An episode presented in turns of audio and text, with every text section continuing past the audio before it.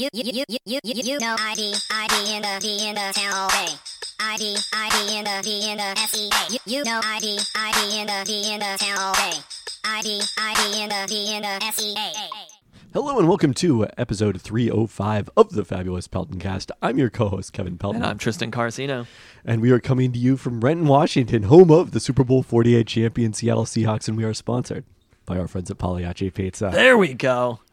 Home of the Super Bowl 48 champion Seattle Seahawks. As an organization, not many familiar faces Oh left. no, Benson Mayowa is the only member. But when you drive along 405, you could still see the 12 flag. That is that is definitely the case. Well, it's been a week. What a week it has been. Uh, thanks to everybody who listened to all of the emergency pods last week. There were a lot of them.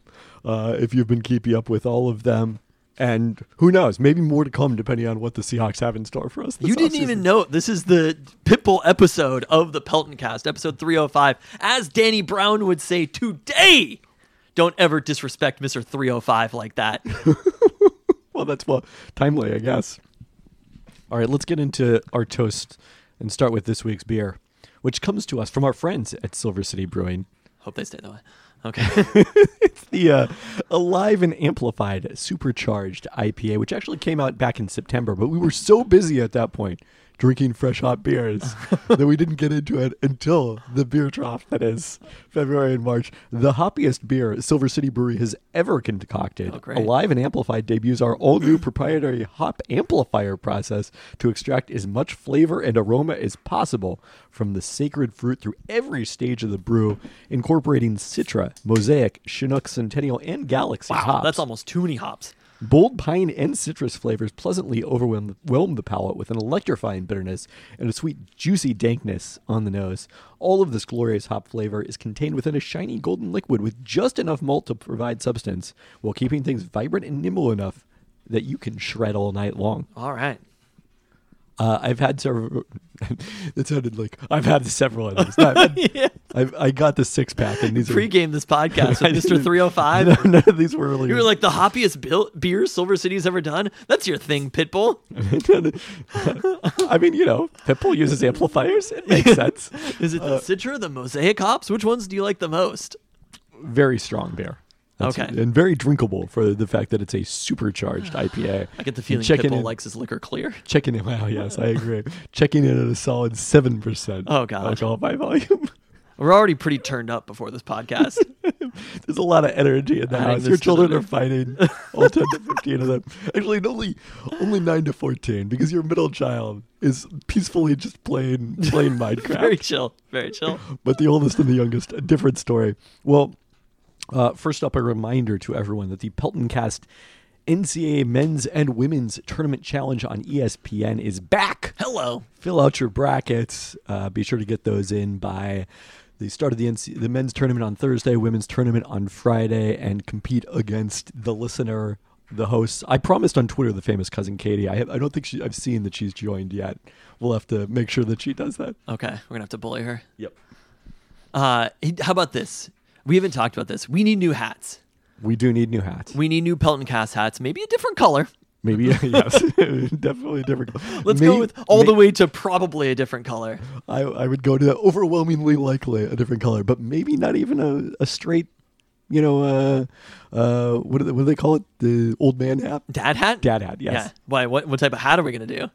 Well, I've suggested beanie as a possibility. Oh, yeah, I don't like that idea. oh, okay. no, I don't know. Fine. Uh, for some events that may be coming up soon, we're going to need to replenish our stock of hats. And if we do that, we would gladly mail a hat to whomever wins the men's and women's uh, uh, tournament challenge. So there you go. If that's not enough to get you to sign up for the tournament challenge, Yes. I don't know. what is. Hypothetic, hypothetical hats that we have not ordered and do not have in hand, don't know what the design is, for an, an event that may or may not happen. We'll get to this later, but first up, a toast to USF. Oh, We've Oh, been hello. following them all year. The first NCAA tournament berth since 1998. There we go.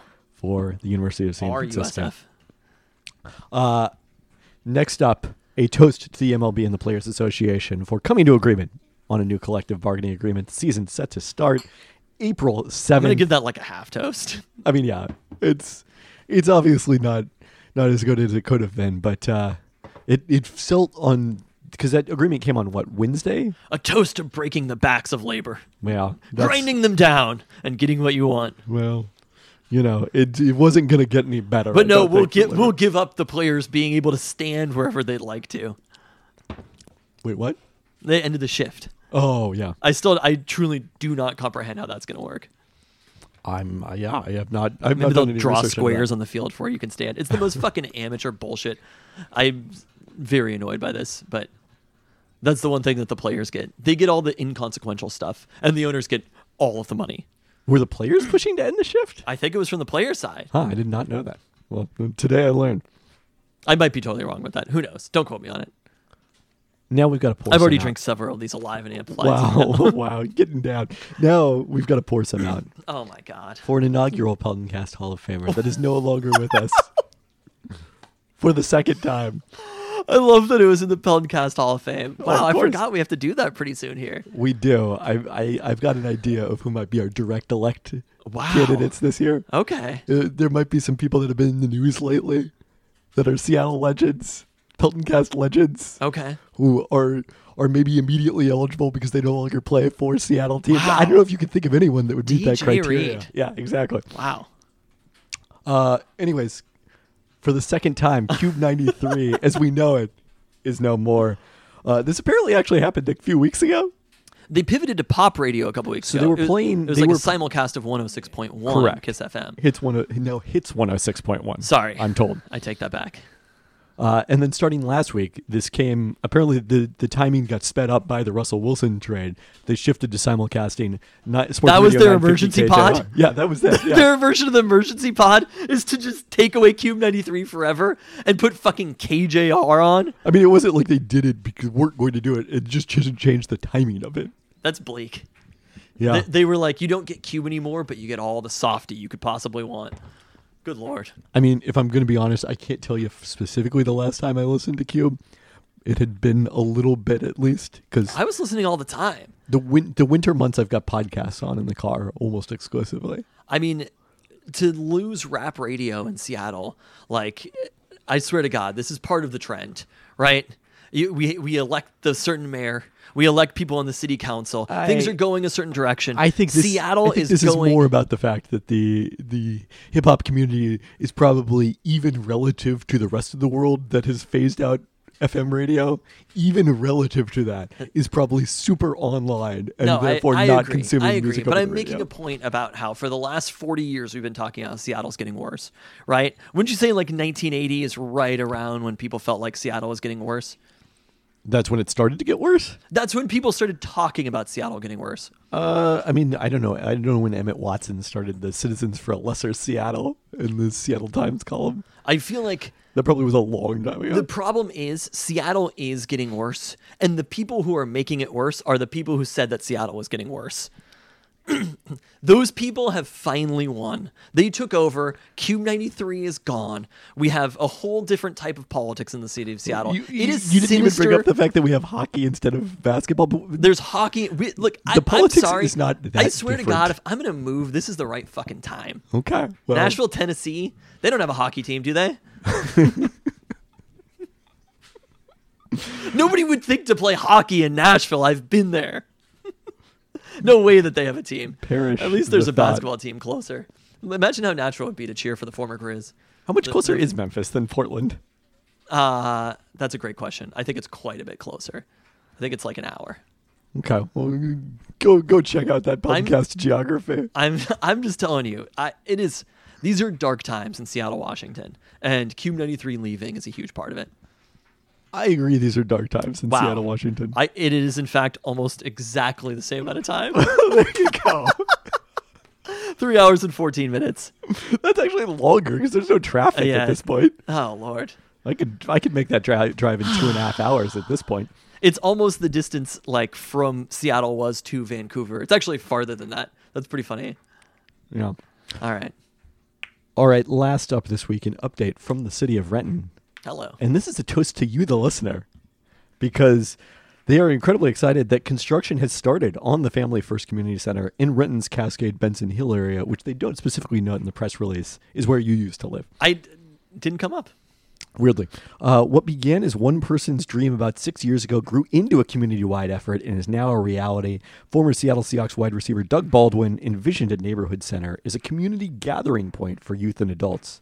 Growing up in Florida, Doug experienced firsthand how a community center could be a positive influence. That experience, plus his deep sense of civic involvement, motivated him to come to city leadership with his vision. To build the center, a partnership was formed between the city, Doug Baldwin's Family First Community Center Foundation, First Financial Northwest Foundation, the Renton School District, and HealthPoint, and also additional. Uh, the partnership launched a community fundraising event that currently totals more than 14 million. That amount includes 4.4 million in two grants from the state of Washington, 4 million from the city, 3 million grant from the First fin- North Financial Northwest Foundation, 1 million from the Family First Community Center Foundation, uh, 338,000 from MJ Murdock Charitable Trust, 250,000 from the Bill and Melinda Gates Foundation, 200,000 from the Premera Social Impact Fund, and donations from over 100 businesses, organizations, and individuals. And some of those donations are from the Peltoncast listener, go. the proceeds of our last live show. Well, that's With two, right? I, that's probably true, yeah. Yeah. Uh, in addition, Renton, Renton School District downloaded, donated land adjacent to uh, Cascade Elementary School for the center's home. So very exciting to see this. We've been talking about it for a long period of time, awesome. supporting it, and they had a they had a groundbreaking in 2019, but now they've actually started construction. it's more of a memorial. There was no ground broken. It was a ceremony. Yeah. Figurative groundbreaking. Well, the city of Seattle may be one thing. The city adjacent to it, Renton, Washington, is only getting better than ever, rallying around places like uh, the Doug Baldwin Family First Center in Cascade, Washington. This is awesome to see. Renton ahead of the curve. All right, that's it for our toasts. I think we should probably get into this semi-emergency pod style to talk about the first two days of free agency. Uh, as we mentioned at the top, we recorded a free agency preview Sunday night, and most of that still holds. Holds, I would say, because the quarterback market has been very slow to develop. It seems like everyone is probably waiting out Deshaun Watson finding a a new home via trade. And then- Fortunately, that home is not looking like it'll be Seattle. Yes, Seattle reportedly Renton, not, Washington. not in the mix whatsoever for Deshaun Watson. So the only quarterback signings we've seen thus far have been guys who are presumably going to be backups. Well, we saw Mitchell Trubisky go to the Steelers as a starter, and that's another one. Like, yeah, that's that's good. Teddy Bridgewater is a backup, but Mitchell Trubisky is a starter. I, again, check the numbers on that one. Huh. Interesting. Funny. Can't put my finger on it. Uh, as you mentioned, Bridgewater set to sign with the Miami Dolphins to presumably go in as a backup to Tua Tagovailoa. Uh, I think the report was one year, six point five million. It's shocking that the Seahawks wouldn't beat that that deal. But, I, I think they, they probably had their eyes on another quarterback, is my guess. uh, the the concern is that other quarterback might be Drew Lock. Uh, we'll see. We will see. The uh, and then the other quarterback who's off the board we didn't actually talk about in that preview is Tyrod Taylor, who uh, was backing up in Houston and uh, signed with the Giants to back up Daniel Jones and provide kind of some competence behind him should things go wrong. definitely a lot of uncertainty across the quarterback market throughout the NFL. You know, I think I got to say this NFL offseason has been more exciting than it's probably been ever. I mean, Russ getting traded was probably one of the biggest transactions we've almost ever seen in Right. free agency, uh, or c- close to free agency. So, like having that, but then sort of the dominoes falling around it, where I feel like in the past we didn't have this carousel of quarterbacks quite as much as we do now. And it's kind of like it gobbles up somebody new every year right? It was like baker mayfield has entered the chat. Like the amount of players who are now potentially on the market and the difference between being like uh, uh, an em- emboldened starting quarterback and being a, a quarterback who could move on feels like there's a very fine line between those players. You know like I I wouldn't be surprised if there were other quarterbacks who haven't even been discussed who end up on the move this offseason. You know, like Derek Carr has not really been part of any sort of like tangible conversation at this point. I wouldn't be shocked if that were the case. But when you have the Brady return, right? You have the Brady return, you have Deshaun Watson changing teams, you have Baker Mayfield potentially changing teams, you have Russ changing teams, and then all of these other teams who need quarterbacks. I think part of it is that you can look around and say that there probably aren't any sort of like first year starting quarterbacks in the draft necessarily. All of them feel like they probably will need at least a year to back up or be eased into a starting job. And that might be part of it, but it does seem like there are competent NFL quarterbacks to be had at this point, and it really just depends on which one the Seahawks have their, eye on. I thought the report about Jameis was definitely an interesting one, and if the Seahawks end up with Jameis Winston this offseason, like obviously I'm going to be still upset about Russ not being the quarterback and seeing him like uh, uh, go to the children's hospital in Denver wearing Broncos gear was just like it hurt. It cut deep. I mean, it's awesome to be like, damn, like Russell Wilson still, no matter what, is such a great part of the community that he goes into. For sure. And, and that's part of what's such a bummer about this. Like, aside from the NFL aspect, like Russell Wilson is a very important person to have in your community. But if they end up just quarterback talent wise with Jameis Winston, I would love to see the coach after Pete Carroll coach Jameis Winston. A- uh, well, we'll get to that because uh, I, I don't know how I'm feeling about the 2022 Seattle Seahawks at the moment. But I mean, there's there, you're still looking at four teams that don't have a starting quarterback right now. Carolina. Depends on how you value Drew Lock. Well, yes, the the Seahawks being in that group. Indianapolis. PJ Washington was it? Wait, was that the quarterback for Carolina's team? It's PJ, but I don't think it's Washington. Okay. PJ Washington is a, a forward center for the uh, Charlotte Hornets. Okay. You may be thinking of uh, PJ Walker. That sounds right. Yeah. And the starting caliber quarterbacks out there who aren't currently on a team. I mean, obviously Baker might be on there, but then that adds Cleveland to the list. Jimmy G might be out there, but then that adds San Francisco to the I think list. Trey Lance is their starter. Possibly. I mean, you've got. I mean, Jameis is basically end of list at this point, right? Like we've mentioned, Gardner Minshew is a possibility. I wouldn't be surprised if Marcus Mariota ended up starting for one of these teams. Uh, Ryan Fitzpatrick, but it's we're getting down to it. So I think one of these teams is probably going to end up in a position where they either are going like deep into the, you know, they are starting the Drew Lock or the Sam Ehlinger, that type of quarterback, or they're starting a day one day one quarterback pick. There's dominoes too, though. Like the thing about Deshaun is, if Deshaun Watson goes to the Falcons, all of a sudden there's a domino of Matt Ryan. Like, which still seems like a long shot to me. I mean, financially it's definitely a long shot, but like if they trade for Deshaun Watson, they're not going to keep Matt Ryan on the roster. yes, I, I I agree with that element. I mean, there's the trading for Deshaun Watson that I think is a long shot, and you know we, people we have- just don't know at this point. And it really, I think you're right about him being the pri- like he's the domino that's going to make everybody else fall, and it'll probably move quickly after that. that would not be surprising to me. Uh, people have mentioned would Matt Ryan be an option for the Seahawks? That contract is pretty hefty.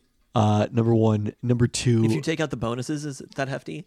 Well, so you know there was a report that he was going to restructure his contract to make much of or more of it bonuses Mm-hmm. in void years. But I, what I understood from today's report is that hasn't yet been signed. Uh huh. And they're so- trying to trade for Deshaun. So Watson. obviously, if they trade for uh, Watson, then they would not make that move. So I'm not sure what it looks like in its previous form. I think it might be a lot of guaranteed base salary. But the reality is, do you think they would trade him, or like they would just have to outright release him otherwise? possible that they would release him. I I don't know. I mean, it's it's beyond my level of ability to speculate. But Matt Ryan's performance the last couple of years has really dropped off pretty precipitously, and this is something we talked about offline.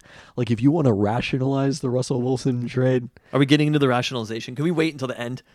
I'm happy to rationalize the Rus- Russell Wilson trade. It's I mean, I just week. think this is this it's been one full week, and I am happy to rationalize. I think this is relevant to the Matt Ryan point. The Falcons are the scenario you don't want to end up in, where you're paying still premium quarterback money for a quarterback who's no longer playing on that level. They also had a depleted roster around him for some similar reasons to the Seahawks, and the result is a team that hasn't been particularly competitive in recent seasons. yeah. I mean, they had a they had a good record last year, but they were what like 30th in DVOA. They were like the anti Seahawks in terms of. And of did DVOA. they have a good record? Like I mean, it was like seven, seven and 10, 8 and nine, somewhere Yeah. in that range. it's it's still kind of NFL purgatory in the place to be. Like if you have that record and you have an extremely expensive quarterback, you're pretty much fucked at that point. And an extremely old quarterback. yes. Yeah. No, it's uh, not at all where you want to be. So, and they did finish seven and ten. I mean, that's a scenario where the Seahawks could have eventually gotten themselves with into with Russell Wilson if they had extended him next year. I the number one thing I come back to is why now? You had him under contract. He wasn't going to, you know, need an extension this year. They could have just run it back with this fourth place schedule and seen what happened. But right now, the situation we're talking about is that the Seahawks have a, a lot of work to do to get back to the level of talent they had when Russell Wilson was injured. Because right now the roster is way worse than that. Because they lost Bobby Wagner, they've now lost DJ Reed in free agency. Oh, Duane Brown remains a free agent. They have like two starting offensive linemen under contract. Things are bleak, man. I did. That's I ended the last podcast by saying that things are bleak, and they've actually gotten bleaker. they've really rallied around Sidney Jones, which like I love Sidney No, Jones, they've rallied around Will Dissly. and they've really rallied around Will Dissly. I I just don't really understand. I again love Will Dissly and Sidney Jones. O- on a personal level, I'm a huge fan of both of those players. I actually do think that Will Dissly. I, they obviously overpaid for Will Dissly, but like I do think that. Will Dissly could have gone into free agency and gotten a relatively similar contract. I mean, I assume that the reason they offered him uh, an eight million average value is because someone else was in a similar market. I don't think they did it just out of the generosity of their heart. I don't know. There's some teams that kind of just you don't really know what they're doing and why they're doing it. But yeah, but some of those teams which you don't know what they're doing and why they're doing it is spending a lot of money on on players who don't seem to be worth that much money. Yeah, I, I'm just saying. So like, Will Dissly could be one of those players. you're saying that somebody somebody who didn't know what they were doing could have valued Will Dissly. I mean, maybe the Jags before they signed Evan Engram had that similar offer out there to Will Dissly. I mean, one of the things that got mentioned is there's not a lot of guaranteed money in that Dissly contract, but the size of the signing bonus really makes it quite difficult for them to move on.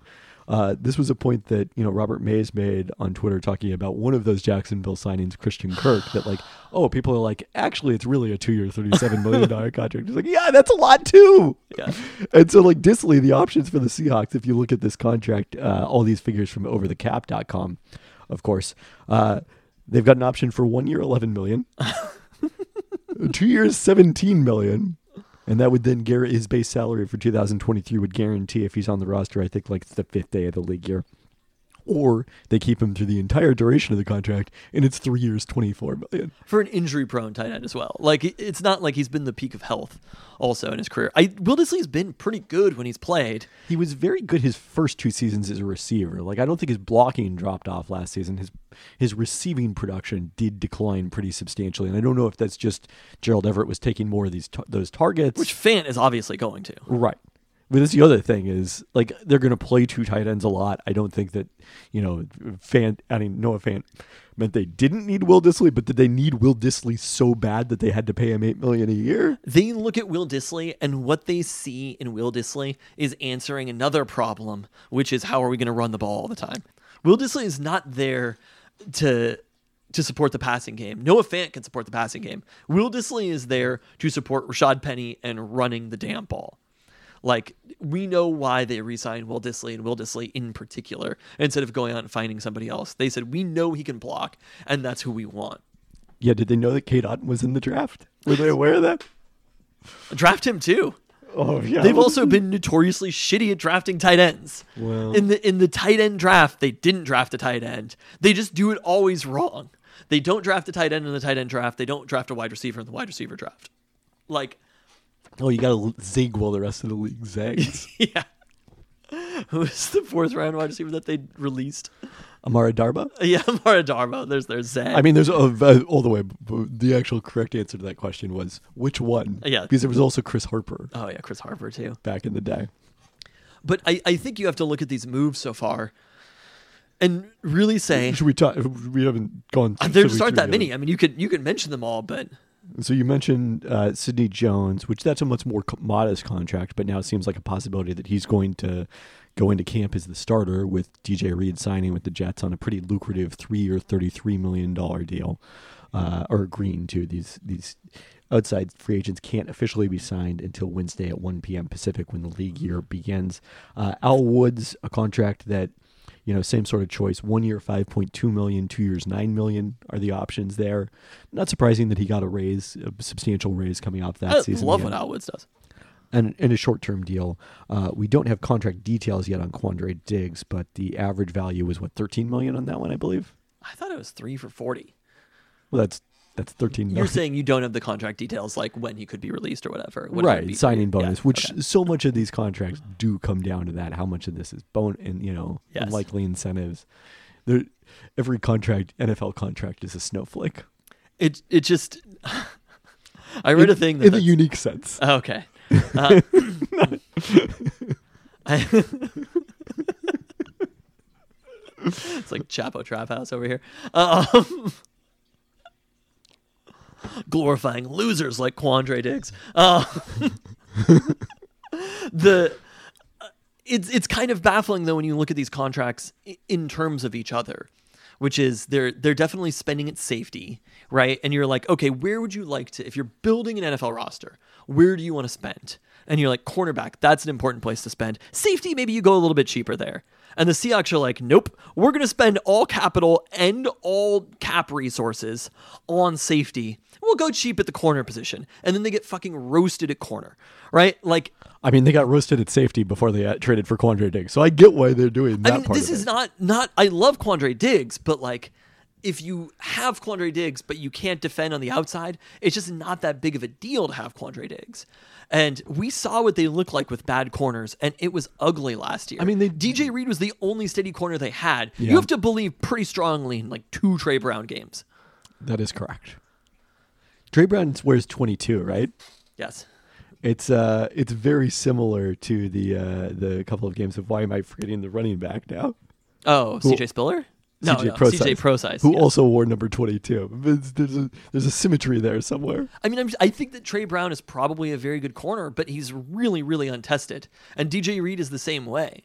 Like, or DJ Reed is not that case. DJ Reed is at this point closer to a known commodity and the closest Right. thing the Seahawks had to a number one cornerback. And now we're kind of back in the same situation that we were in at the beginning of last year, which is having pretty questionable corners.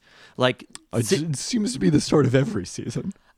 I mean, since Richard Sherman was gone, that's been the case. And I, again, I like Sidney There were Jones. there were some Richard Sherman seasons where there was some questionable corners opposite him too. But if you go into the season, you know, this is two consecutive years that they've let sort of like number one type money cornerbacks go. And cornerback play hasn't been particularly good for them.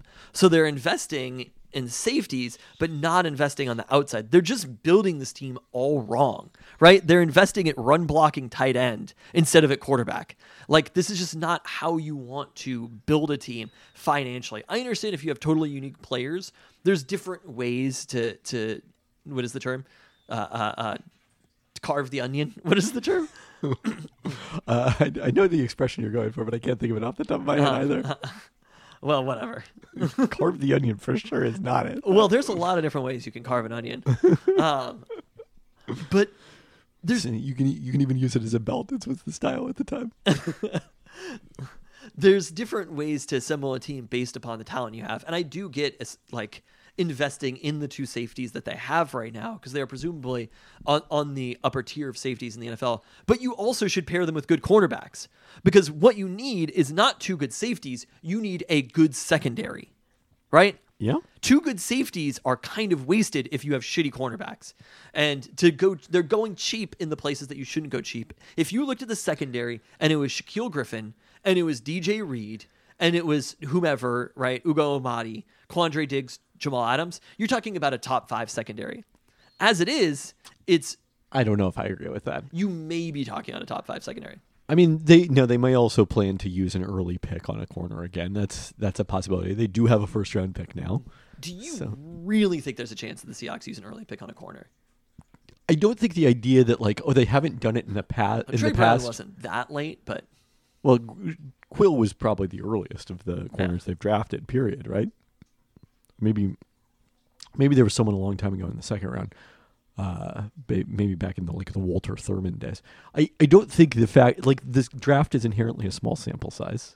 You only it's make a really small sample size for the Seahawks. you yeah you usually only make one to two picks in the first couple rounds. So the fact that they haven't used one of those couple of picks on a cornerback, I don't think definitively proves Okay. they're not going to do it in the future. Is I what mean, I'm saying. hopefully they'll end up with multiple picks. But but so like how they've approached this offseason so far is they traded away Hall of Fame, Hall of Fame franchise best quarterback in the the team's history, right? That was one decision that was made. Followed that decision by investing in the run blocking tight end. Followed that decision by letting their number one cornerback go and invested in the run stuffing defensive tackle. Like, I just, they are assembling the team all wrong for how you assemble a football team. Well, if only there were any other evidence that went along with this to suggest that maybe Pete Carroll's football philosophy was not in line with uh, evidence-based modern thinking. The well, the other thing is we see the compensatory draft picks that come out today, right? And we know all about the Rams and their like fuck your draft picks perspective. It's not. It's fuck your first round picks. Let me count the amount of Rams compensatory picks. I believe it was four, wasn't it? One, two, three, four, five Five. compensatory picks Wow. for the LA Rams. Let me count the Seahawks compensatory picks. Okay. You're scrolling.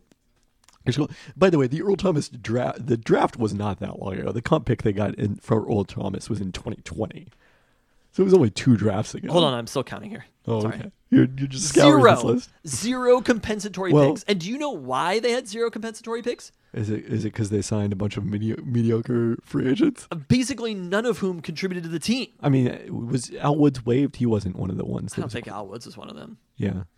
But like that they are approaching the whole how to assemble a roster of football players. They are approaching it all wrong and they're getting their they're getting their asses handed to them by other teams throughout the NFC West. The Rams can let star players go every year cuz they keep getting other good players in the draft. They Or trading for them. play- or trading for them. But they're they're replenishing the stock. Yeah. They're not just being like, wow, we found Sidney Jones, we're good. And seeing this, like, it doesn't really matter where the compensatory picks are, although the Rams do have a third round pick. But also, you look at Yeah, I do think it. and. NFC NFC teams, New Orleans has two third rounds picks. San Francisco has two third round picks. The Rams, right? These are good teams who have compensatory picks. I don't see a lot of bad teams in here. And it's almost like that's not a fucking coincidence. Of course, it's not. I mean, you've got Detroit better actually has done a pretty good job of it. You've got better players to that other teams are going to want, and you've got more ability to replace them. I mean, it, and it there definitely is a cyclical thing to what the Rams are doing because they they draft players that allow them to replace the players that they have they lose in free agency. Now, at the moment, the Seahawks would net a fourth round comp pick for uh, DJ Reed, according to Over the Caps calculations, as well as, or I'm sorry, fifth round comp pick for DJ Reed, and a seventh rounder for Jamarco Jones, who signed with the Titans on a reported two year, 5.75 million deal. That, that one barely qualifies.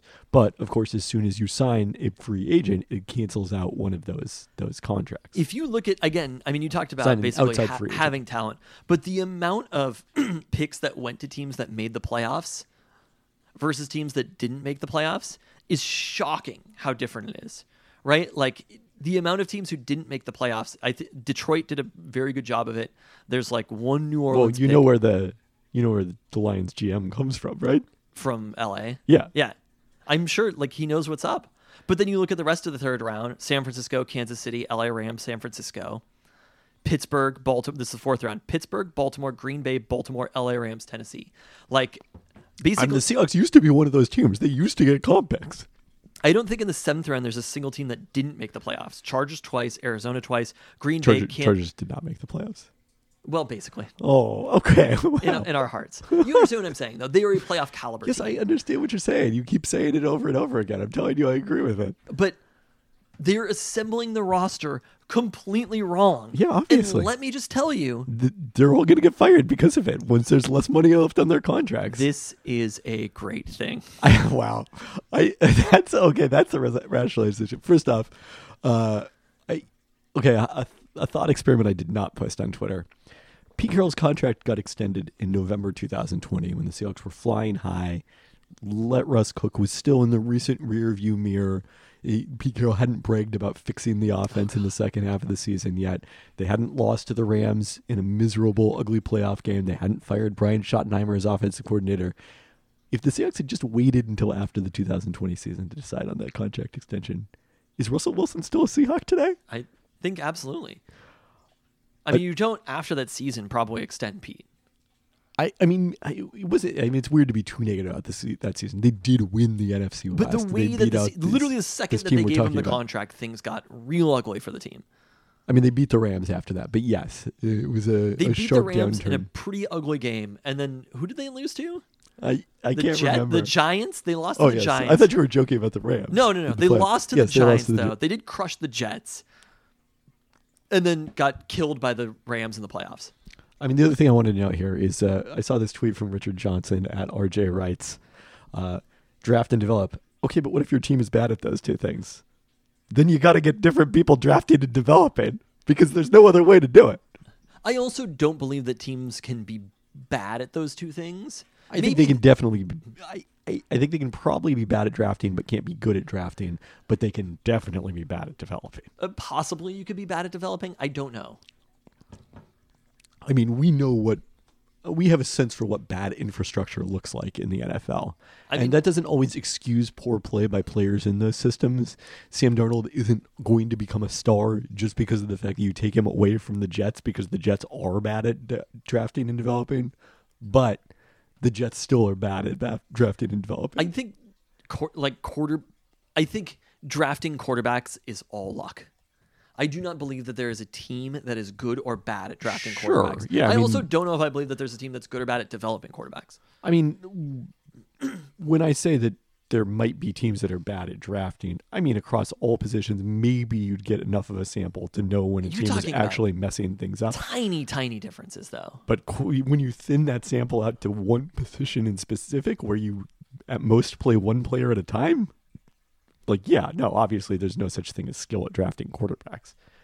Like, you know, you you can be Bill Walsh and think that who who was the quarterback at the end of his career, the one from Hofstra, Gio Carmazzi, Oh yeah, dude, he's he's still gonna be good.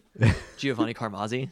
and they took him over some incredible quarterbacks. We need to have more Italian quarterbacks though. Well, have you seen the Jimmy a G real Subway ads? Vinny Testaverde. Wait, which Subway ads? The Jimmy G Subway ads. Oh yeah, Jimmy Garoppolo. Actually, yeah, it's still still a pretty good time period for Italian quarterbacks. Again, we would definitely talk ourselves into it. Oh, I'm- I'm- for Jimmy Garoppolo. I'm like excited about the possibility of Jimmy G and Jameis Winston at this point. But these are all good things. I'm almost, almost don't want the Seahawks to sign too good of a quarterback. Because what they're doing right now is they're setting up the team long term in a good place. I don't really question that. It seems like this offseason they might have figured out how to do comp picks, right? They they sat out But out. they it's random whether year to year whether they do it. No, like they- they one year they do and one year they don't. there's no vision for it at all. It is very clear that there's no long term vision there. It's just whatever happened the last year overcorrecting to that, which they we have they haven't done the thing yet where normally like you know they have a weakness at pass rush, so they decided to sign not one pass good pass rusher, like three mediocre pass The good rushers. news is they have a weakness everywhere, so they can't really overcompensate. oh dear, and and the cap space is it's there, but it's it's, it's dwindling a bit. Forty million before you account for whatever Quandre Diggs' cap hit is going to be this year. But if you're not going to sign Trey Hendrickson, J.C. Jackson, players like that, where you're going to be throwing real money at good young players, there's really no point in signing free agents, in my opinion. You should probably sign players who get cut by other teams. Yes. And then you should probably trade for players because Yeah. yes, you give up that draft pick now, but you're replenishing it with the comp pick you get for the free agent that you've lost and replaced that way. I mean, just looking at these comp picks, I, I was viscerally sick looking at it. It's just like how it's it's like the fucking the instructions are there and you're not reading them, right? It's like there is a Well, way to do a- this. It's like the David Griffin. I gave you the answers and you still failed the test. I don't know about David Griffin. I don't know if I can say anything about David Griffin positive, but like, I, but hey, they're that- they're gonna get that ten seed. They're gonna do it. That is a good. Uh, CJ looked really good tonight. Losing by how much? Uh, yeah, they they they Didn't they yeah. play Brooklyn? No, they played Phoenix. Oh, okay. They lost to Phoenix, Okay. But CJ looked good. Okay, CJ looked great losing to Phoenix. That's all that's all they're looking for. But like there is there is a roadmap to being a good football team. There aren't there aren't that many different ways to cut the onion, right? Like there is Sticking stubbornly with that non-existent phrase. there's a lot like I understand you can have talent in different places, but like the basic gist is you get a bunch of draft picks. They have a whole system set up to give you these draft picks, and the Seahawks don't do it. We know where the value is, right? It doesn't really take that much football knowledge. You don't have to be an inside football guy to get that, hey, maybe you shouldn't invest your money in the run blocking tight end. Or that you should have some fucking cornerbacks on your team.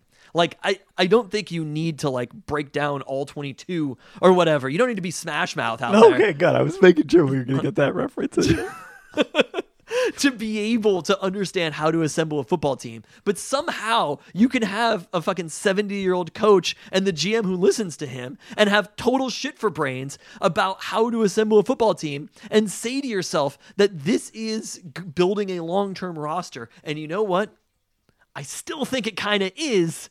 Just not with these guys in charge. That's the best thing about You're this. setting up the draft capital for whoever comes in They in 2023. are. They are. This is good news three, four years down the road. It's terrible news yet next year. This team's going to be awful. They're going to be awful and they're going to be irrelevant, which is really like the worst of t- both worlds. Man, when that national TV schedule comes out and there aren't Seahawks games on there, that's going to be jarring. Oh, thank God. I'm sick of them. Oh, wow. I'm sick of it all. More rationalization. It's just like the fucking people who sign up. You know, there's like the the years long waiting list for tickets. That shit's about to get like whittled down. Our aunt and uncle who all of a sudden saw Russell Wilson and were like, "Sign me up for season tickets." Those fuckers ain't buying those season tickets when it comes up. When they see that it's going to be Drew Lock or Jameis Winston or Jimmy Garoppolo, all of a sudden those those Seahawks season tickets are going to look pretty expensive. Would that it were. Would So- that it were. But but the reality is there is now draft capital in place for when the next regime takes over, and there probably will be good young players in place. It's just that they're not going to be good young players next year, and I just don't. I really don't see how after this offseason they fucking they put their asses out there by trading Russell Wilson. It has to work, Yeah. and Pete Carroll again, not that young. I mean, especially like this is the other reason to root for the Broncos. Like the better the No. Broncos do, the worse the Seahawks are going to look by comparison. But there's also we should be cheering against them for the draft pick. I guess that's true. which I don't. On the flip side of it, like Russell Wilson went from one arms race, which actually this this NFC West this offseason has not been that that much of one, but he went to probably the, The biggest. Rams, the Rams don't. I mean, I guess the Stafford move was this time last year. It was actually like a month and a half earlier. The but the Rams moves, they, they're they're coming. They'll come in like week four. They're going to be eight and nine next year, but the. The comeuppance is coming for the Rams, but the AFC West that is a goddamn arms race. Yes. So Russell Wilson going to the AFC West, and all of a sudden in one week, the AFC West picking up J.C. Jackson and Khalil Mack was like that was a little it was a little bittersweet to be like welcome to the big leagues, kid, for us. Oh no! It's I mean it's like I mean Ben pointed out third brother Ben Baldwin pointed out like why are people saying this is bad? He was in the NFC West. It was already tough. It's like well yeah, but if you left it, you assumed just by random chance you would end up in an easier division, and then he didn't. He's just like, can, can I please? Be? I mean, Aaron Rodgers, right, has probably had the him Brady like the superstar quarterbacks have had very little competition throughout their careers. Yeah. They just like, can I get some fucking Justin Fields around Well, me Brady might have Deshaun Watson in this division. We'll see about that. See if he plays? It seems. I mean, I guess the the only options at this point are Carolina, New Orleans, and Atlanta. He's going to have Deshaun Watson I in this there's some division. Cleveland steam. Is there? I guess that's what who's going to push out Baker. Anything else on the Seahawks? I mean, I guess to, to rationalize the Russell Wilson trade, it's been a week. I'm still upset about it. I think the timing in particular was awful. It's it's almost partially just like I just don't trust these people to make this trade, right? and I I think the more that we hear about it, you know, like the Commanders deal, it seems like this was it. Russ was going to the Broncos. Yes, that that is the one thing that I think has become much more clear is that it wasn't a case of wanting him in the AFC. It was w- Russell Wilson's preference.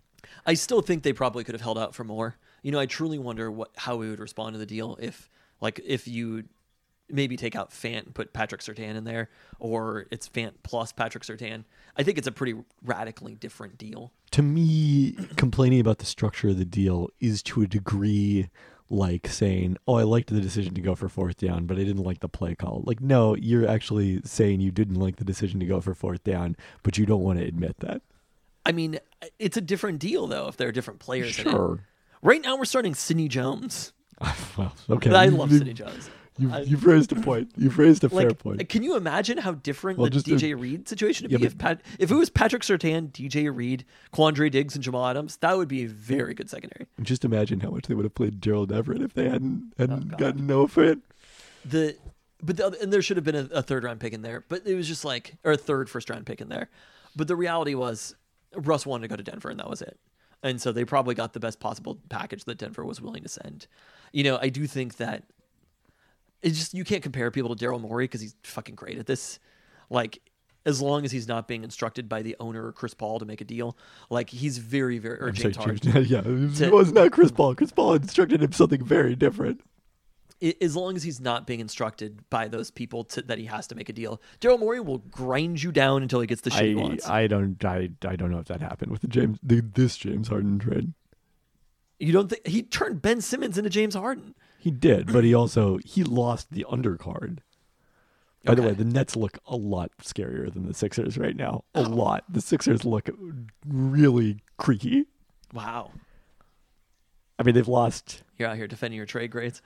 I've, my trade grades defending themselves. Wow. Because James Harden isn't defending. No, There we go. the problem was his offense against the Nets, not, Uh, his, not his defense. The Seahawks are not good at. They're not good. They don't have a history of this, right? They don't have a reputation. They don't have a history. They're not good at grinding teams down. That's not what they do. It's definitely not John Schneider's ability, and it's an unfortunate thing. But like, that's the situation. I think the reality is, we're the Seahawks. If we're being honest, we're the Seahawks going to win another Super Bowl with Russell Wilson, Very likely not. and it's not the only thing. I think we definitely deprived ourselves of that sort of second prime of having the opportunity to build up the roster again, build up the defense, and give Russ another chance when he was a little bit older. That's what we're depriving ourselves of.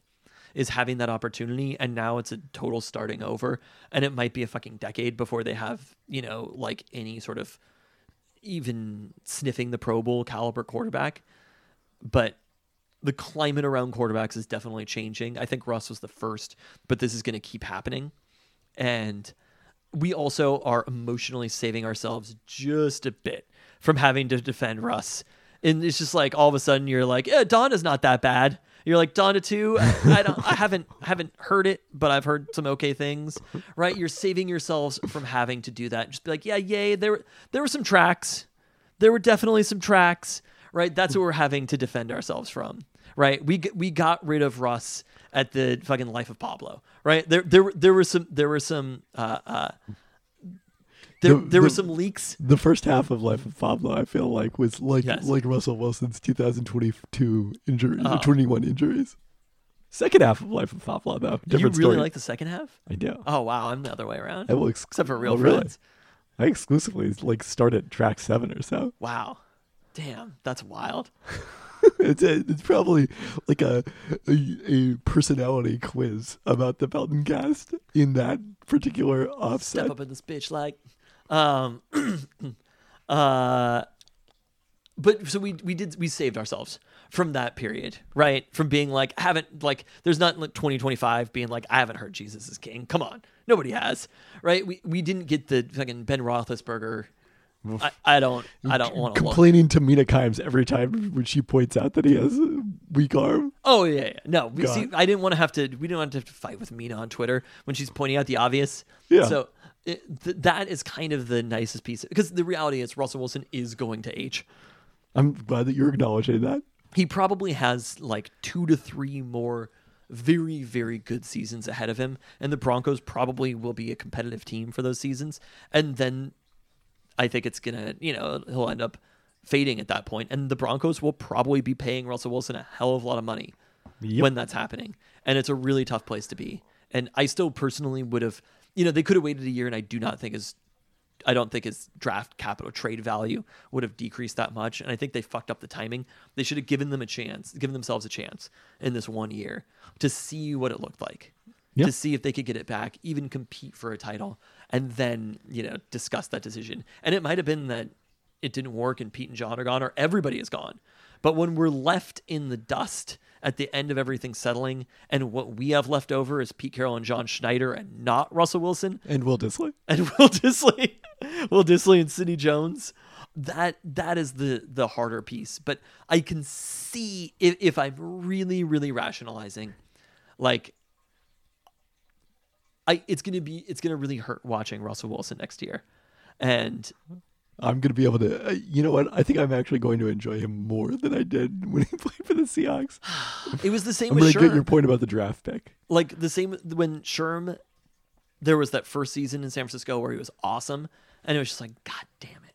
And then over time, Was it- that was the second season, wasn't it? Wasn't the first season where he was injured, or am I missing? maybe I think he was awesome for a couple of seasons, but like, you know, eventually players do age. I think cornerbacks probably age faster than quarterbacks do, but uh, we've had to save ourselves from the like the rough parts of the end of his career. You know, for the like, you know, he gets a one yard touchdown and we Yeah. lose our shit. Yeah.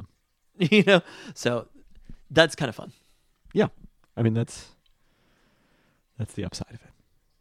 So. There we go. We've rationalized. It's been one week. We've rationalized. Which stage of grief were we at now? Acceptance. Yeah. I, okay. I, great. I'm in we got there. acceptance. We I- got there. It's still going to be fun to find a new quarterback. Oh, I know. Uh, it could have moments of fun. It's going to be. There was a there was a story in the Seattle Times recently about why there aren't more roller coasters in the Pacific Northwest. Well, there. Guess what? There's one more. It's the Seahawks quarterback oh, Hello. position. Should we talk about food quickly? Okay. It's week three of Little Woody's Seattle Burger Month. That's Seattle Burger Month, not fast food month. Zach Jabal. I finally got it correct in the notes. The uh, Longgorosa burger from Aaron Verzosa of Archipelago. Here's how he describes it. With something as iconic to this country as a burger, we just wanted to give you the most American thing we could think of. Our burger is made with hyper local ingredients turmeric, lemongrass, and heirloom gar- garlic, to name a few. Also included are highlights such as our house made bacon longaniza, marmalade, and Maria Orosa sauce, aka banana ketchup. Each bite is a taste of American history, telling the stories of those who have shaped our region. Uh, Archipelago, a Philippines restaurant for uh, those those who you know are not familiar with it. And uh, so I'd never had banana ketchup before. It really just tastes like ketchup.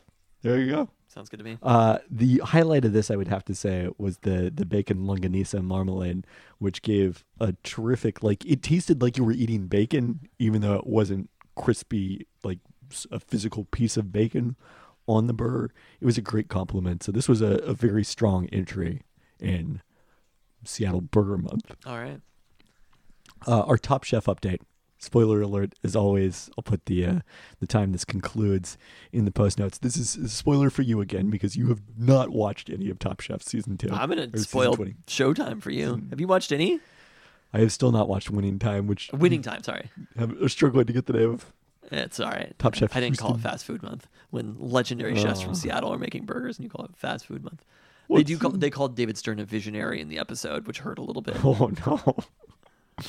It's like he's visionary for moving all of the good teams to the smallest markets.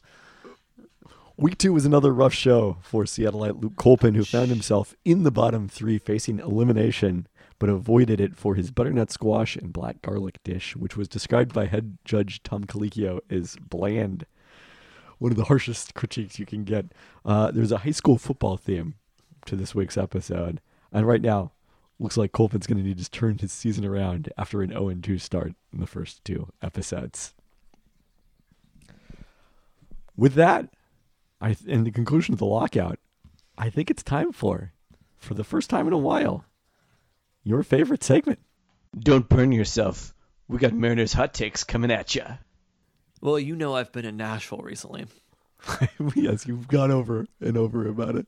So I've got to turn the heat up on these takes. We're talking Nashville chicken hot. And guess what? You know who I think is going to win the World Series this year? You wouldn't believe it. But it's your Seattle Mariners. and after the trade they made this week, I've got a brand new nickname for the newest Mariner, Jesse Winker. He's the anti Russell Wilson. In the same week, the Seahawks moved on from an aging, short, past his prime, expensive quarterback. The Mariners picked, up a giant beast of a six foot three in his prime, 28 year old left handed hitting goddamn machine. The most important Mariner since Ken Griffey Jr., a big lefty who is going to destroy the AL West. This offense is loaded. Goodbye, Bobby Wagner. Hello, Eugenio Suarez. I'd like to see B Wags rock that two face haircut. No way he's making that happen. Have you seen this? I, I don't think I noticed this. Oh, the Eugenio hive is starting. Ah, ah, right Eugenio. now. Ah, what? Ah, Eugenio. Ah, Eugenio? Yeah. Love it even more. Goodbye, DJ Reed. Hello, Julio Rodriguez. Cannot wait to see him in the majors after they've appropriately manipulated his arbitration years. So, as one dynasty ends, another begins. And unlike any report from Jordan Schultz, this is not fake news. Well, I'm still not seeing this facial. Is it facial hair that I'm supposed It's to his hair. What about it? It's black on one side and white on the other. Huh. There's not in any of the photos that I'm seeing. Yeah. Well, you need to up update your photos. Sometimes there's glitches in the computer. Well, there there are definitely glitches in Google sometimes. uh, so, yeah, the Mariners made a, a giant trade. Jerry Dipoto said on KJR Thursday after the uh, conclusion of the lockout that he woke up, quote, ready to transact. Hello, I've been which there. I've never heard transact used in that sense before.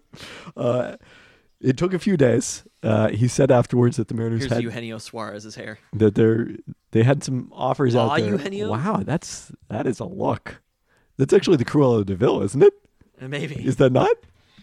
Uh, he said that they had some offers out there to free agents, but none of them gained traction, and so th- instead they make this move. They did have to give up one of their top prospects, left-handed pitcher Brandon Williamson, as well as a player to be named later, is not on the 40-man roster.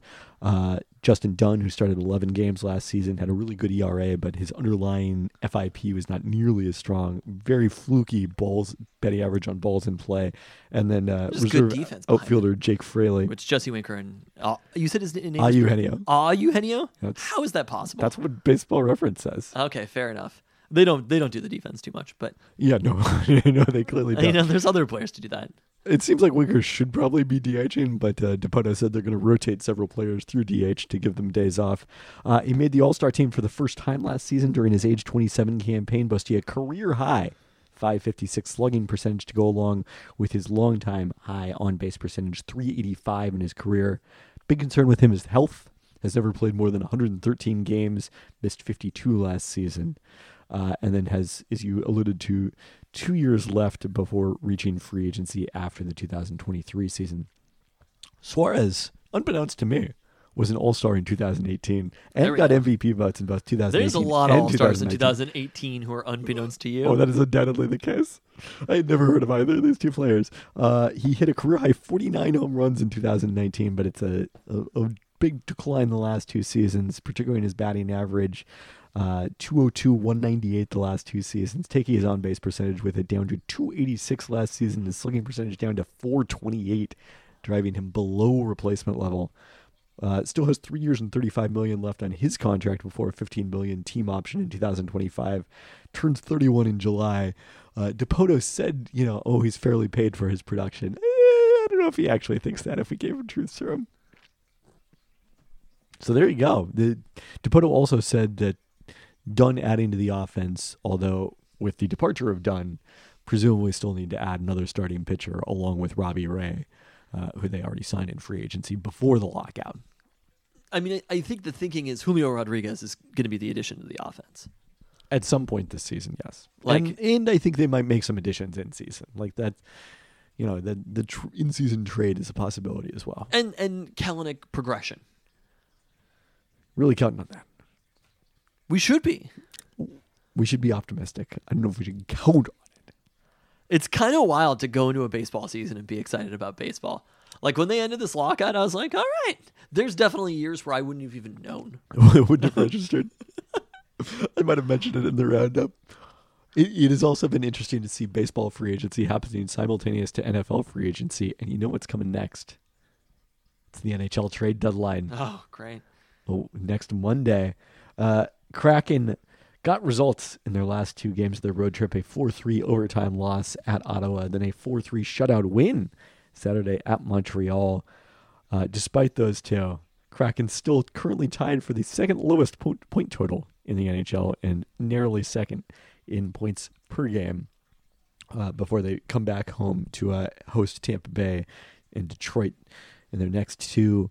Uh, Ron Francis, the GM, has said the team will trade veteran defenseman Mark Giordano with forwards Calle Jarnkrok and Marcus Johansson, also likely rentals for contending teams. He So said we'll they see. will trade him. Yeah, like that they had a conversation because you know his whole thing was we're gonna have a conversation about do you want to finish the season here or do you want to go play for a contender because you know Giordano who recently played his thousandth career NHL game has earned that kind of respect. That like it's up to him. Wow. He also has a modified no trade clause, so he could play a role in it. But uh, Ron Francis sounds like a master trader. That's how you get the leverage. well, the leverage isn't necessary. This is a this is a thing. This also goes to the Russell Wilson trade and the idea that he said he only wanted to go to Denver.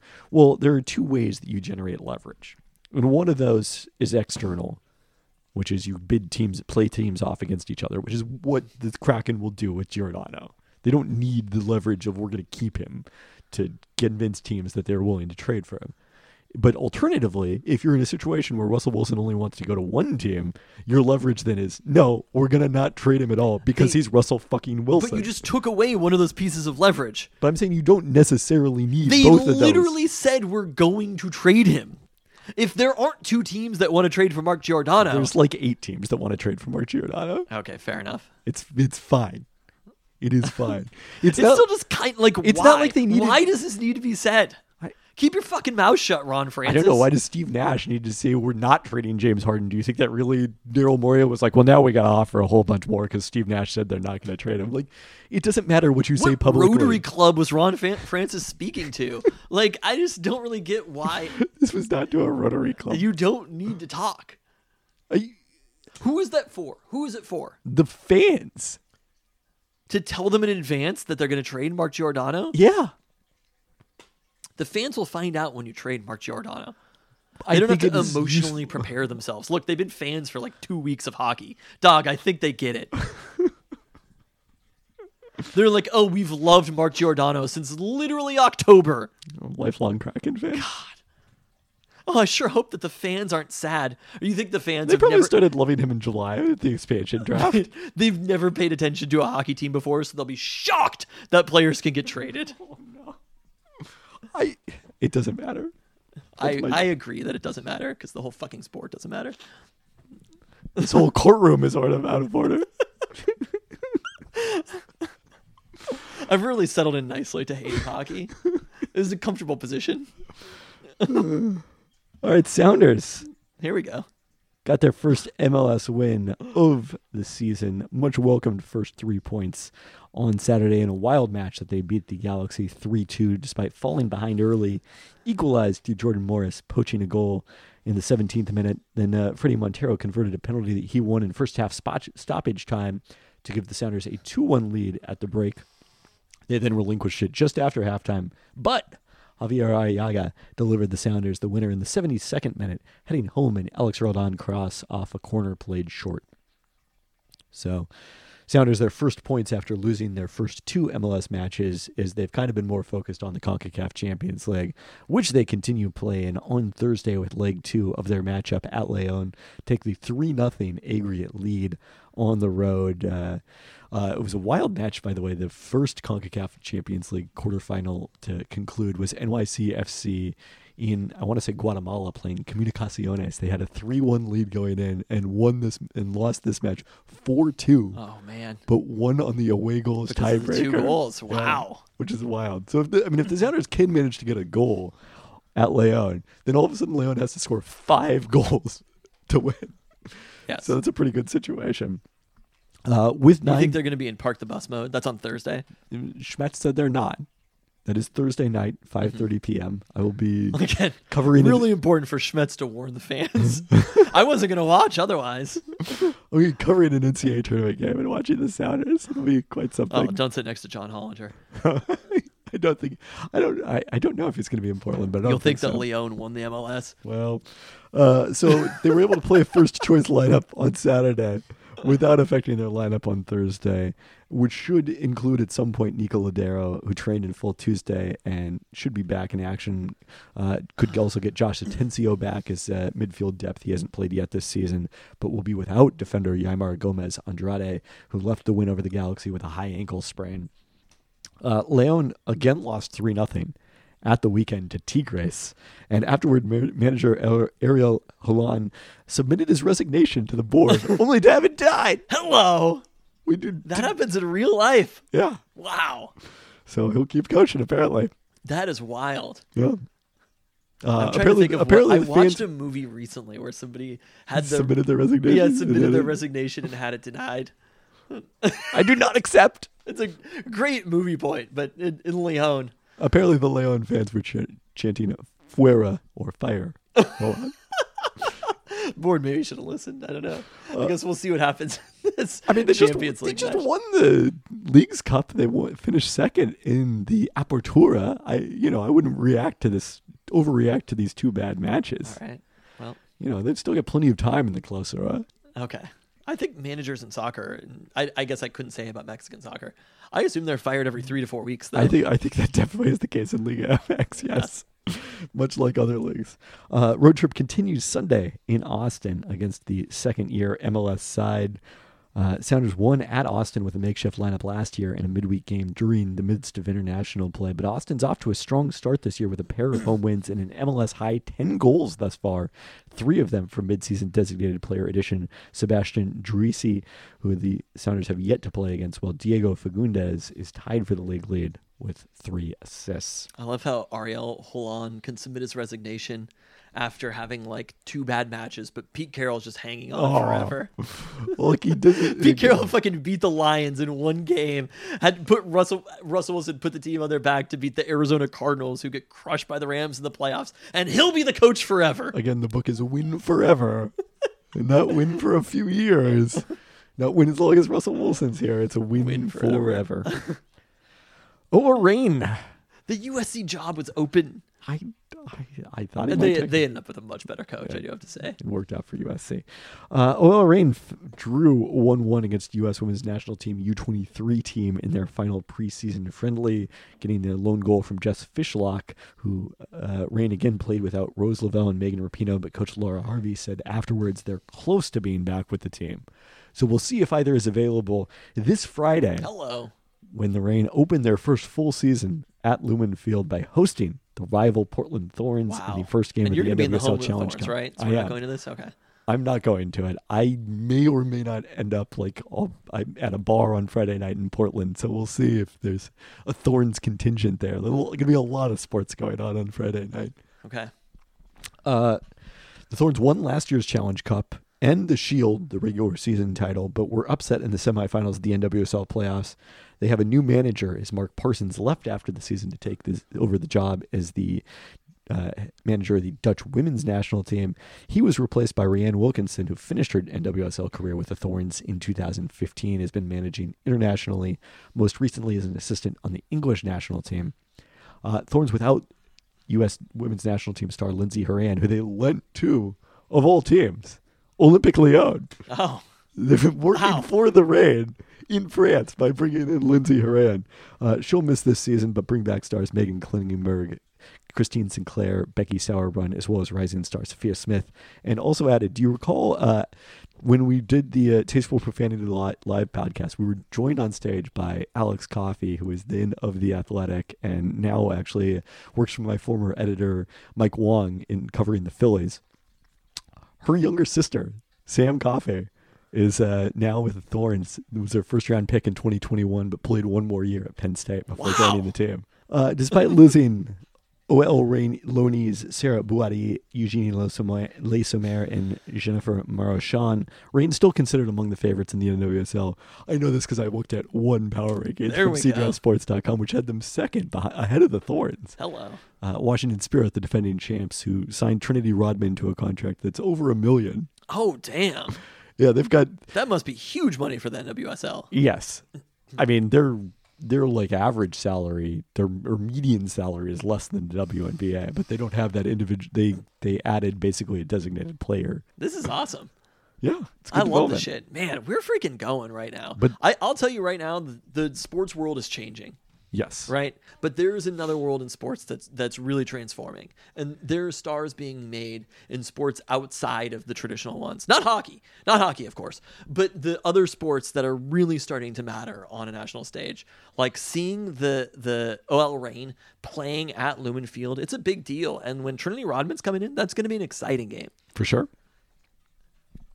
Uh, I mean, I'm I'm like thinking about. I'll, I'll see what it's like on Friday, but I feel like I could just roll up there, ten to fifteen children. It can't be that expensive, right? Probably not you. UW softball went 3 0 at the Colorado State Invitational, beating Northern Colorado twice and host Colorado State once after the first day of games was canceled due to weather. Run ruled Northern Colorado both of those matchups and held off Colorado State 6 3 in Gabbie Plain's lone start of the weekend. Infielder Kinsey Fielder, Fiedler, I want to pronounce that Fielder every time, was named Pac 12 Freshman of the Week. Huskies with a 19 and 5 record, still number 7 ranking after the non conference schedule, now open Pac 12 play at Cal this weekend. The Bears went 18 and 8 in non conference, which was good for 8th out of the 9 Pac 12 Oh teams. my god. Uh, the play It's like the anti basketball. They went three and eleven in Pac-12 play last year, finishing in that same eighth spot. So uh, an easy landing for the Huskies to start conference play. Uh, will not be the case next weekend when UCLA comes to town. To Seattle. yeah, We're gonna be calling. uh, I'm going to be gone. I think you're going to be here. I might be back. Okay. yeah, you'll you'll be back for at least some of that series. I'm going to be in Spokane. All right. Look, pandemic's over, so I'm just gonna have to roll up to all these fucking things with my 10 to 15 There you go. Be the only masked people there. Yeah. I don't think you'll be the only ones. No, probably not. I'm actually I'm impressed with the amount of masking you go to grocery stores. And. It's more than I expected for sure. UW men's basketball wrapped up their season in the Pac 12 tournament last week. An 84 72 win Wednesday versus Utah. Uh, just the second time since 2016 that the Huskies have advanced to the second day of the Pac 12 tournament. That's what we're impressed by. that's, that's where we're at now as a program. The I, I read Percy Allen's like season wrap up that really kind of hammered it home that before that the Huskies had been in the NCAA tournament six out of eight years, and now they've been once in the last eleven years. It's been a it's been a while. Before that, they'd been in the NCAA tournament six out of the last eight years. Yeah, I mean there was just the two years the the year where I there might be a there might be some time in between then I guess, Okay. but there was a stretch where they went six out of eight years from oh I'm 04 shocked by that. through from or 04 through whatever year that is 11 and then 12 was when they missed yeah 12 was i guess the start of the 11 years yeah. So it was back to back. They there was the two years the the spencer hawes year and then the next year were the two years where they missed out Wait, so say that again. There, the previous. previous eight years from 2004 to 2011 they went to six ncaa tournaments Okay, since starting in 2012 they have been to one ncaa tournament Hopkins has been to one. Yes. So there you go. Uh, and that that obviously continued because they did not win the Pac-12 tournament, despite a pretty good effort against USC on Thursday. On on Wednesday, they pulled away from the Utes after a back and forth first half, outscoring them 21 to 11 in the first 10 minutes of the second half. Balanced offense. Terrell Brown Jr. scored 22, Jamal Bay 19, and Cole Bajema 16 off the bench, one of his better performances. They then led the Trojans by as many as eight points in the second half on Thursday. We're down just one with four minutes left, but uh, scored two points in a six minute span as USC hung on for the win. Brown had 23 on 9 of 25 shooting in his final collegiate game. No other Huskies scored more than 12 points as the team shot 6 of 22 on threes and 14 of 43 on twos. So we know Brown and Daejon Davis are graduating. As for everyone else, this is kind of the nature. Like college basketball, there was once a time where you like looked at the roster and were like, okay, these are the players that might go pro, and these are the players that have eligibility left. Like, nope, none of it matters anymore. The only thing that matters is have you already transferred? and so Cole Bajema and PJ Fuller, we can be confident they're going to be on the roster next year because Okay. they've already transferred. They're in the Jake Haener situation. Emmett Matthews Jr., also a former transfer, but who knows? He has been un- non-committal on whether he's going to come back for his fifth year of eligibility or uh, finish his college career. I like Emmett Matthews. For sure. He Hope he comes back. really came on over the course of the season. Uh, Jamal Bay and Nate Roberts are the two players who could transfer and be immediately eligible for their fifth year of el- eligibility. Yeah, Bay never. It seemed like he never really figured out his role on this team. Uh, I mean, just his role was as a shooter, and the shots didn't go in this year, which they had, I think, the year before he hit like 47% from three, and this year it was like at under 30. Nate Roberts, on the other hand, definitely played. Like I don't, I don't really know why you would transfer if you were Nate Roberts. I mean, I think if you had an opportunity, even if it was a smaller role, to play on a team that was more likely to go to the NCAA tournament, that could make sense. Uh, kind of like uh, Desmond Simmons did that, I think. Are there players who transfer first? Would you go Clemson? Is that right? No, Simmons went to St. Mary's. Oh, well, sure, I'd transfer to St. Mary's. Oh, we'd all transfer to St. Mary's, who's a five seed, and uh, I will be seeing them in Portland this weekend. Look, as a 36 year old man, if I could transfer to St. Mary's right now, Spend my winter in Moraga. I wouldn't even have to play basketball, just live there. You I'd- should- you I'd should- take a s- Bay shot fifty one percent on threes. Is is a uh, his third year and thirty one point five percent this year. I feel like Jamal Bay is a, a lock to transfer. Yeah, I don't know. I mean, we'll we'll see. Roberts, I really question, but would love for Emmett Matthews to come back. You just look around at this team and you say to yourself, I mean, the the thing is, like, yes, this team was unusually dependent on a sixth year senior uh huh. uh, for you know who f- was one of the candidates for Pac-12 Player of the Year. But like the concept of again, the concept of like, oh, we're building a program with young talent. Like, no, that that, concept doesn't exist anymore. The, the it's like the it NBA. exists in other places, though. No, I, I no, don't it doesn't. UCLA had players last year that took them deep in the NCAA tournament, and then those players came back this year. yeah, sure. If you go to the final four, you're probably the, if you lose narrowly to an undefeated team in overtime in the semifinals of the final four, yeah, then players aren't in a hurry to transfer away from your school. The school. Huskies don't even have players who like could play here next year. There's no Johnny Juzang on this team. Sure, but who knows who could trans? I mean, the the what if on this UW season is is better than expectations it was. Is Tari Eason, who is going to appear in the lotter in the top ten of my projections, which are out now on ESPN Wait? Plus. Tari Eason. Where did he play? He's from Garfield. He started his career at Cincinnati, transferred last offseason. Seattle, UW was one of the finalists. He instead went to LSU and was awesome there. Like, if he had been part of this team, who knows? So, like, you're always one transfer away, is what I'm telling you here. I I don't know. if That's college with that. basketball in 22 One transfer away. I still feel like you need good players. Or you might be two player. transfers away. But I mean, they but they had six transfers on the roster this year. Like, gotta, look, I mean, it's not going to be as is dramatic the number of transfers as last year because I was coming out of a pandemic year.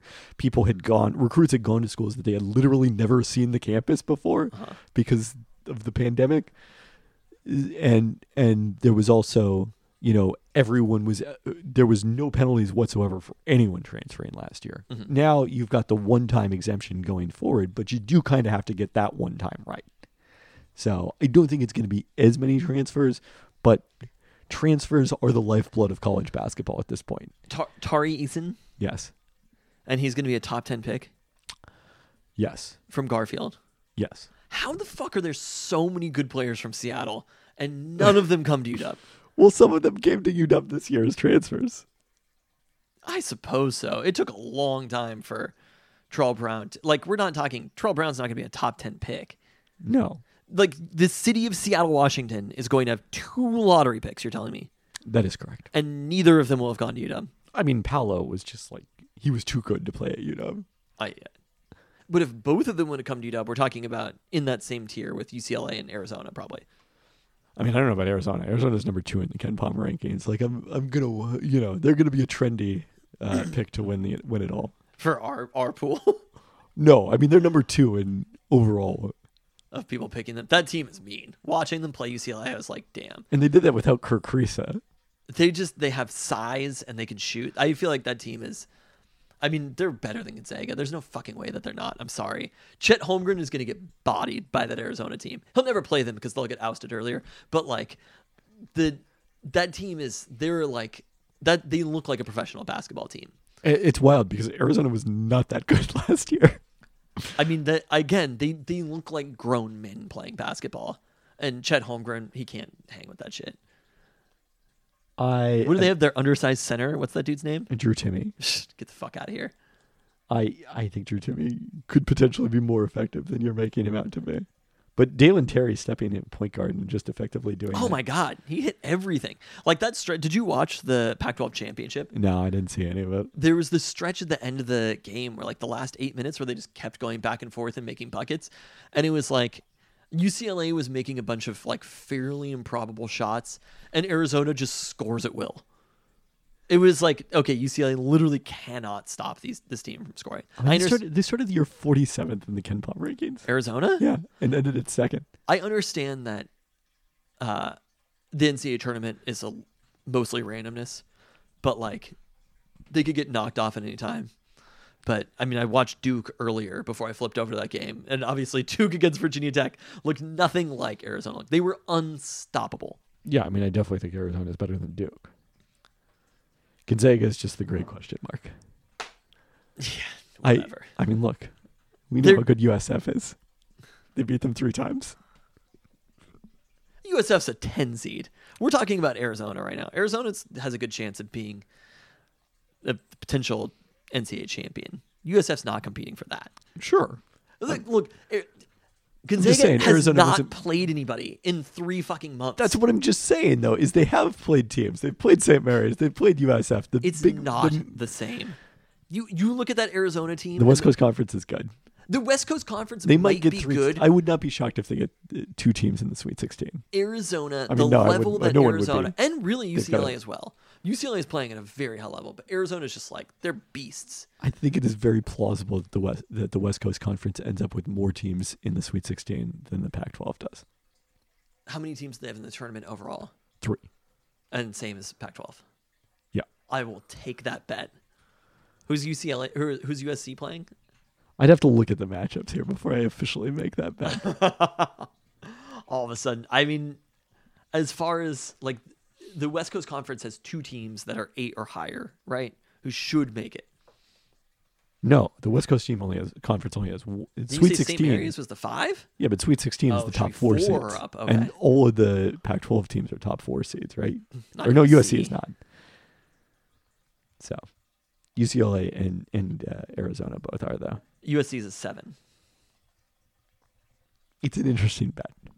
Oh, it's St. Mary's UCLA in the second round. Oh, right. If In- they win, wow, battle for California. There you go. I think that UCLA team's going to be pretty hard to beat. so that would determine it, presumably. All right. Well, I'll take UC. uh, They're probably going to get fucking beat by Akron. I don't know about that. UCLA is a very good team. Uh, should we talk about USF quickly? All right. They are matched up against Murray State, mid-major powers. Murray It's a State, pretty tough matchup. thirty and two this season, got a seven seed. They'll play each other in Indianapolis, so an advantage for Murray State, which is much closer. That's some belt and gas geography. Murray State definitely much closer to Should, should I try to guess where Murray State is? Please don't. Murray State. I'm pretty sure I know this. I'm very I- good at this. Well, I'm guessing they're not in, in Indiana. They are not. No, I'm going to say that they are in North Carolina. no. Where? Kentucky. Ah, So, uh, and the the bracket knowing doing them no favors because the winner faces a likely second round matchup against Kentucky, the highest rated number two seed per Ken Pom, and very trendy pick to make the final four. Kentucky is. Yes, Who's the not USF, Who's the one in their region? Baylor. Okay. Baylor. Not a trendy pick. Who did Gonzaga? We might get Gonzaga versus Duke in the Elite Eight, which would be pretty fun. That would be yes. I, I all of a sudden, it's just like one of those times where you're like, guess I'm cheering for Duke. they have a player from Seattle, which is more than Gonzaga can say. No, Gonzaga has Nolan Hickman. We've talked about this. From Seattle? yes, Proper? I'm pretty sure. What school? Uh, I don't know if he went to school in Seattle proper because he he went to like he went to school in like Las Vegas. I think his last year. Uh huh. I mean, many players do that. That's not that unusual. I'm cheering for Paolo. No, he went to school in uh, Utah and uh, previously was playing for Eastside Catholic. Oh, God. I'm really cheering for. no shouts to Mrs. Fantasy Genius, Wow. Matisse Thybulle. Wow. All right. Yeah, I'll cheer for Paolo. Well, on that note, Uh, remember to uh, compete against us in the tournament challenge, both in the men's and women's brackets, starting both this weekend. Women's bracket will be starting on Monday. Friday. Friday. Okay. Friday. It's only one day later. They just play through Monday. Correct. Okay. Uh, yeah, make sure to get those in by Thursday morning early. We'll be competing against you, and the winner might win a Peltoncast hat of each bracket if we get them made. Thanks for listening. Thanks. Correct. Like th- they're not. Did that all stay plugged in? It's like the Seinfeld episode with the briefcase. no! There's a loud noise and then a scream. Uh, it's everything There's, seems to be operational. there's a distinct thud. That's you pulling the console that we record onto off.